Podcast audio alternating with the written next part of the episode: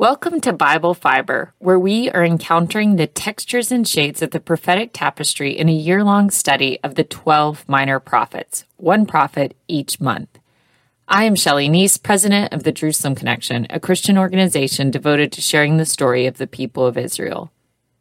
Joel is a slim 3-chapter book, but there is a lot going on. This week, we are studying the second chapter of Joel. Joel chapter 2, verses 1 through 11, describes the terrible devastation visited upon the land by a locust swarm. Scholars differ on whether or not Joel is describing the same locust swarm that was presented in the first chapter, or if the second chapter is describing another, even worse invasion. Either way, in the second chapter, Joel lengthens his poetic stride and quickens his pace. His language in chapter 2 is more fervent, dramatizing Yahweh's role as commander of what he refers to as my great army. It almost feels like Joel is amplifying everything he said in the first chapter, because the people have yet to awaken from their spiritual stupor. This time, Joel is explicit. There is no way to explain the unprecedented locust attack other than divine retribution. Joel 2 warns about the future day of the Lord. If the people do not repent and turn to God, the present crisis will pale in comparison to what is coming. Joel quotes heavily from other prophets, which raises the question, how are the prophets influenced by each other? And in the end, Joel's petition was successful. The people repented, providing a timeless example of how a softened heart and humble spirit are the key to renewing a relationship with our Creator. In other parts of the Bible, foreign invading armies are compared to teams of locusts. Judges 6:5 describes the Midianite encampment as thick as locusts, and Jeremiah 46:23 portrays the Babylonian army as more numerous than locusts. The ancients also observed an orderly quality to locust migrations that seemed reminiscent of armies on the march. Proverbs 30:27 observes, "Locusts have no king, yet they advance together in ranks." Joel, in the second chapter, writes in the reverse. Joel likens locust invasions to conquering armies. Locusts are the focus of both Joel 1, 3 through 6, and 2, 2 through 11. But in the first chapter, the locusts are described in their own naturalistic terms as cutting, swarming, and hopping.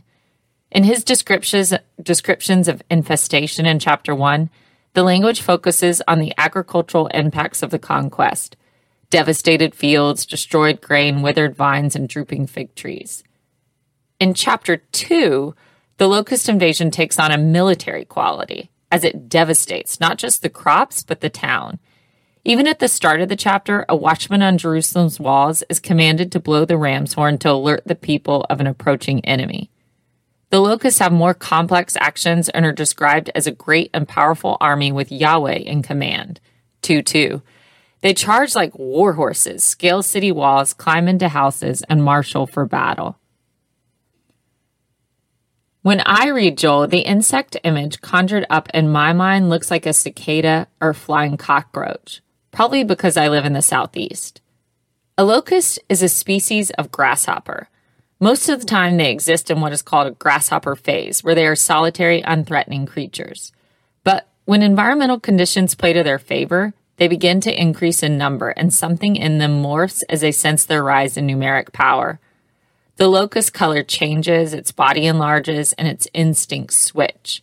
They change from solitary insects to group swarms, numbering in the tens of billions. They migrate across farmlands, devouring everything in their path. Joel associates a locust swarm with a forest fire, the crackling of trees, the droning sound, and a darkening of the sky. Verse 3. The phenomenon of locust swarms is not in itself unusual.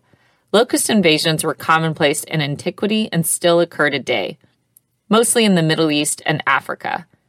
In a memoir about his travels in the Middle East, William McClure Thompson describes a locust invasion in Lebanon in 1845, where the face of the mountains was blackened by the teeming mass of insects. Thompson wrote, "In every stage of their existence, these locusts give a most impressive view of the power of God to punish a wicked world." In the 1870s, the American Midwest suffered under invasion of the now extinct Rocky Mountain locusts. In 1988, desert locusts ravaged northern Africa. Despite technological developments to survey and control locust bands, locusts ravaged farmlands in Kenya as recently as 2020. Other countries in the Horn of Africa already suffering from food insecurity fear a second generation of the locust swarm may attack soon. Israel's last locust attack was in 1915. The United Nations Food and Agricultural Organization has a desert locust watch to monitor infestations, but they are limited in how they can intervene. Joel stands out among the prophets as being uniquely focused on God's use of natural upheavals as a tool of rebuke. The focus on divinely orchestrated devastation harkens back to the days of Noah and the plagues of Egypt. God allowed the chaotic elements of nature to issue his punishment. The prayers and petitions of the people must have been sincere in chapter 2 because God restores Israel by reversing the effects of the infestation. Grain, wine, and oil return in abundance. Verse 19. The pastures are once again green and the trees bear fruit. Verse 22. Even the soil and animals are called upon to lift their praise. The threshing floors and wine vats that fell into disrepair during the drought are now overflowing. Verse 24. Yahweh is no longer the commander of the locusts, but rather their destroyer. In militant terms, characteristic of chapter 2, Yahweh removes the locusts from the people and throws them into the sea. Verse 20. The stench of their rotting carcasses is all that remains. Twice in the book, Joel used poetic repetition describing locusts to reinforce the severity of the devastation. Swarming locusts, hopping locusts, destroying locusts, and cutting locusts. See verse 25. In chapter 2, Joel used poetic repetition about 3 different types of rain to reinforce the lavishness of God's mercies. God sent early rain, abundant rain, and later rain. Verse 23. Because we don't know the dating of Joel, it is impossible to know if he was the first prophet to use the Day of the Lord motif or if he was building on the language and imagery of his predecessors. Joel writes with the Day of the Lord in clear focus, referencing the event 5 times in his short book. The whole of the Old Testament uses the phrase only 17 times, so Joel owns a disproportionate portion.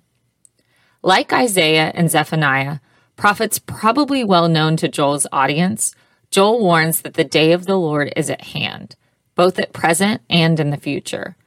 The day of the Lord, as described, is not a singular day, but rather an age.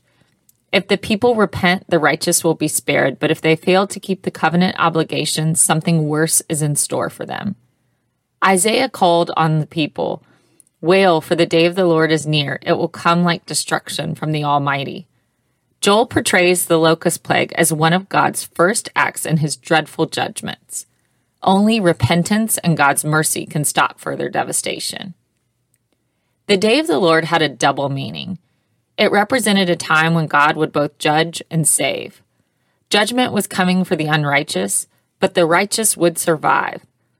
The prophet Amos amplified the judgment portion of the day, cautioning against stressing the salvation portion and overlooking the punishment. Amos 5. But Joel goes back and forth. According to Joel, the day is near, 2:1, and terrible, 2:11. The sun will darken, the earth will quake, and the heavens tremble. At first, Judah will be judged harshly and disciplined accordingly. But once a remnant repents and returns to the merciful Yahweh, they will be restored and placed back in a position of favor. In the final day of the Lord, it is the violent enemy nations that will be punished.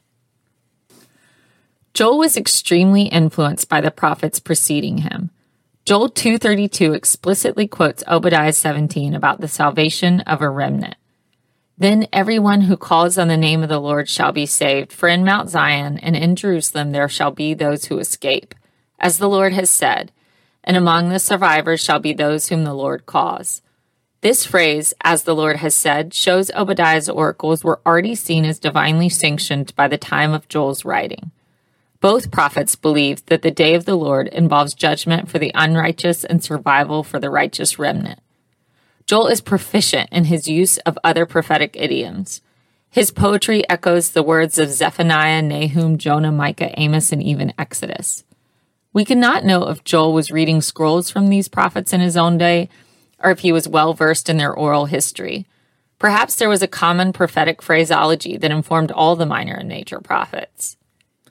Joel 2:2 parallels Zephaniah 1:15. Both predict a spreading thick darkness that will overtake the earth on the day of the Lord. Joel 3:10 is a clever parody on Isaiah 2:4 and Micah 4:3, those famous verses about turning swords into plowshares and spears into pruning hooks predict a day of worldwide peace when the nations turn their weapons into agricultural tools. Joel 3:10 reverses the image and applies it to the coming judgment of the nations. He's playing with the reader's expectations. They will need so many weapons at their disposal to come against Yahweh that they have to beat their plowshares into swords and pruning hooks into spears.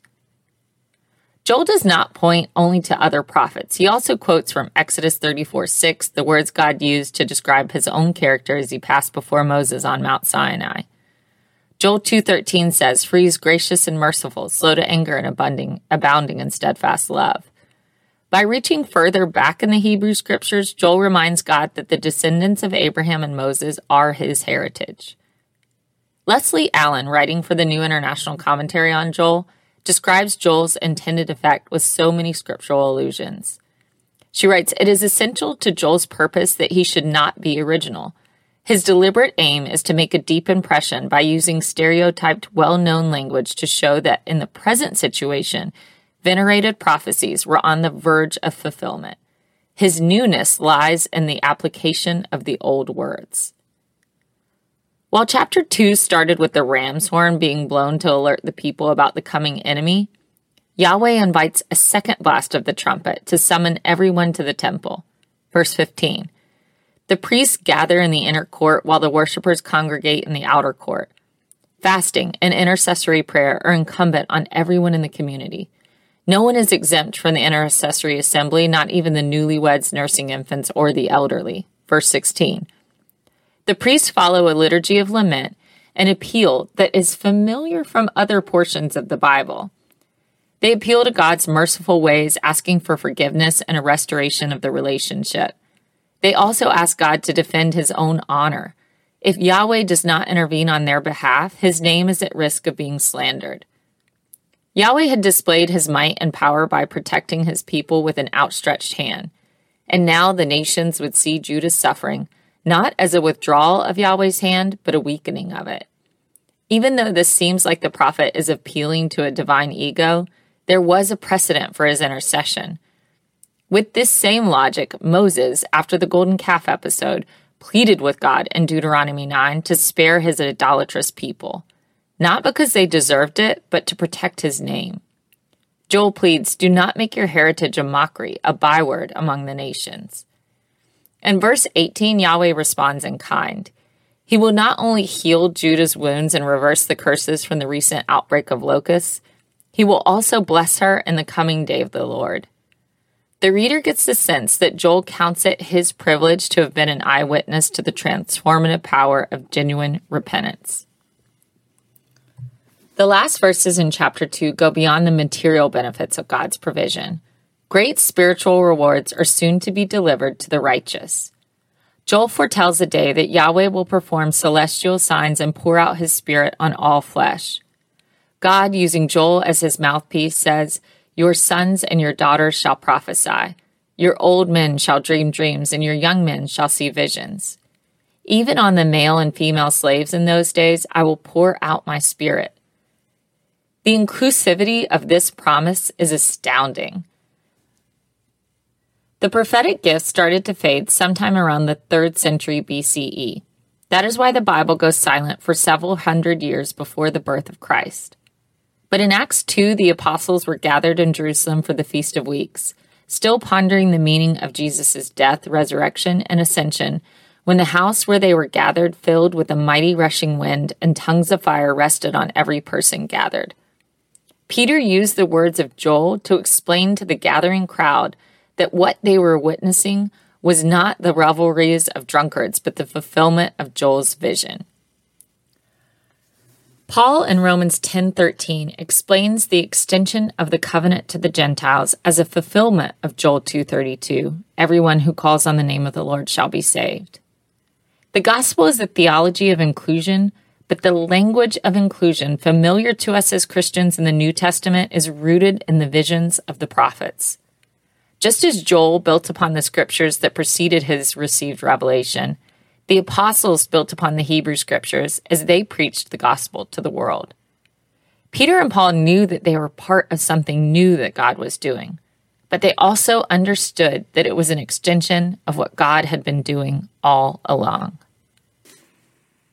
Thank you for listening, and please continue to participate in this Bible reading challenge. Send me a message, I'll respond. Bible Fiber is available on YouTube or wherever you listen to your podcasts. Next week, we'll be reading Joel 3. Shabbat Shalom.